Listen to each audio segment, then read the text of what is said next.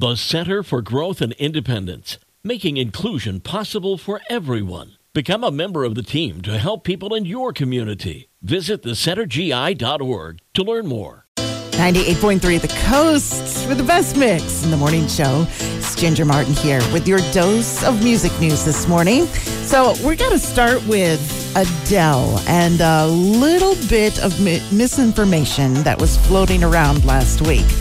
Rumor has it that she was not going to be attending the Grammy Awards, even though she was nominated for 7 of them. She says that's a big lie, that she doesn't know how that even got started.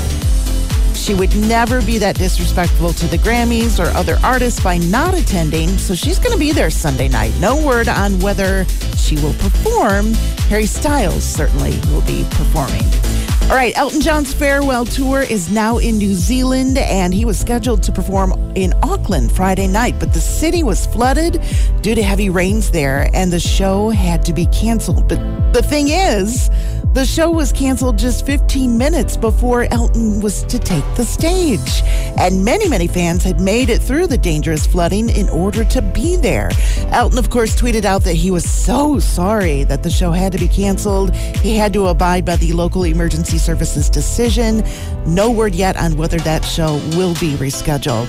And the Jonas Brothers are working on a new album, and they say they're drawing heavy influences from 70s music, especially the Bee Gees. Joe Jonas says their fan base covers so many generations, so they're working on a way to give the fans what they want. So 70s samples with a modern twist is one way they think will work. No release date is set for their innovative album, but they are set to get their star on the Hollywood Walk of Fame today. And that's a look at music news for your Monday from 98.3 The Coast.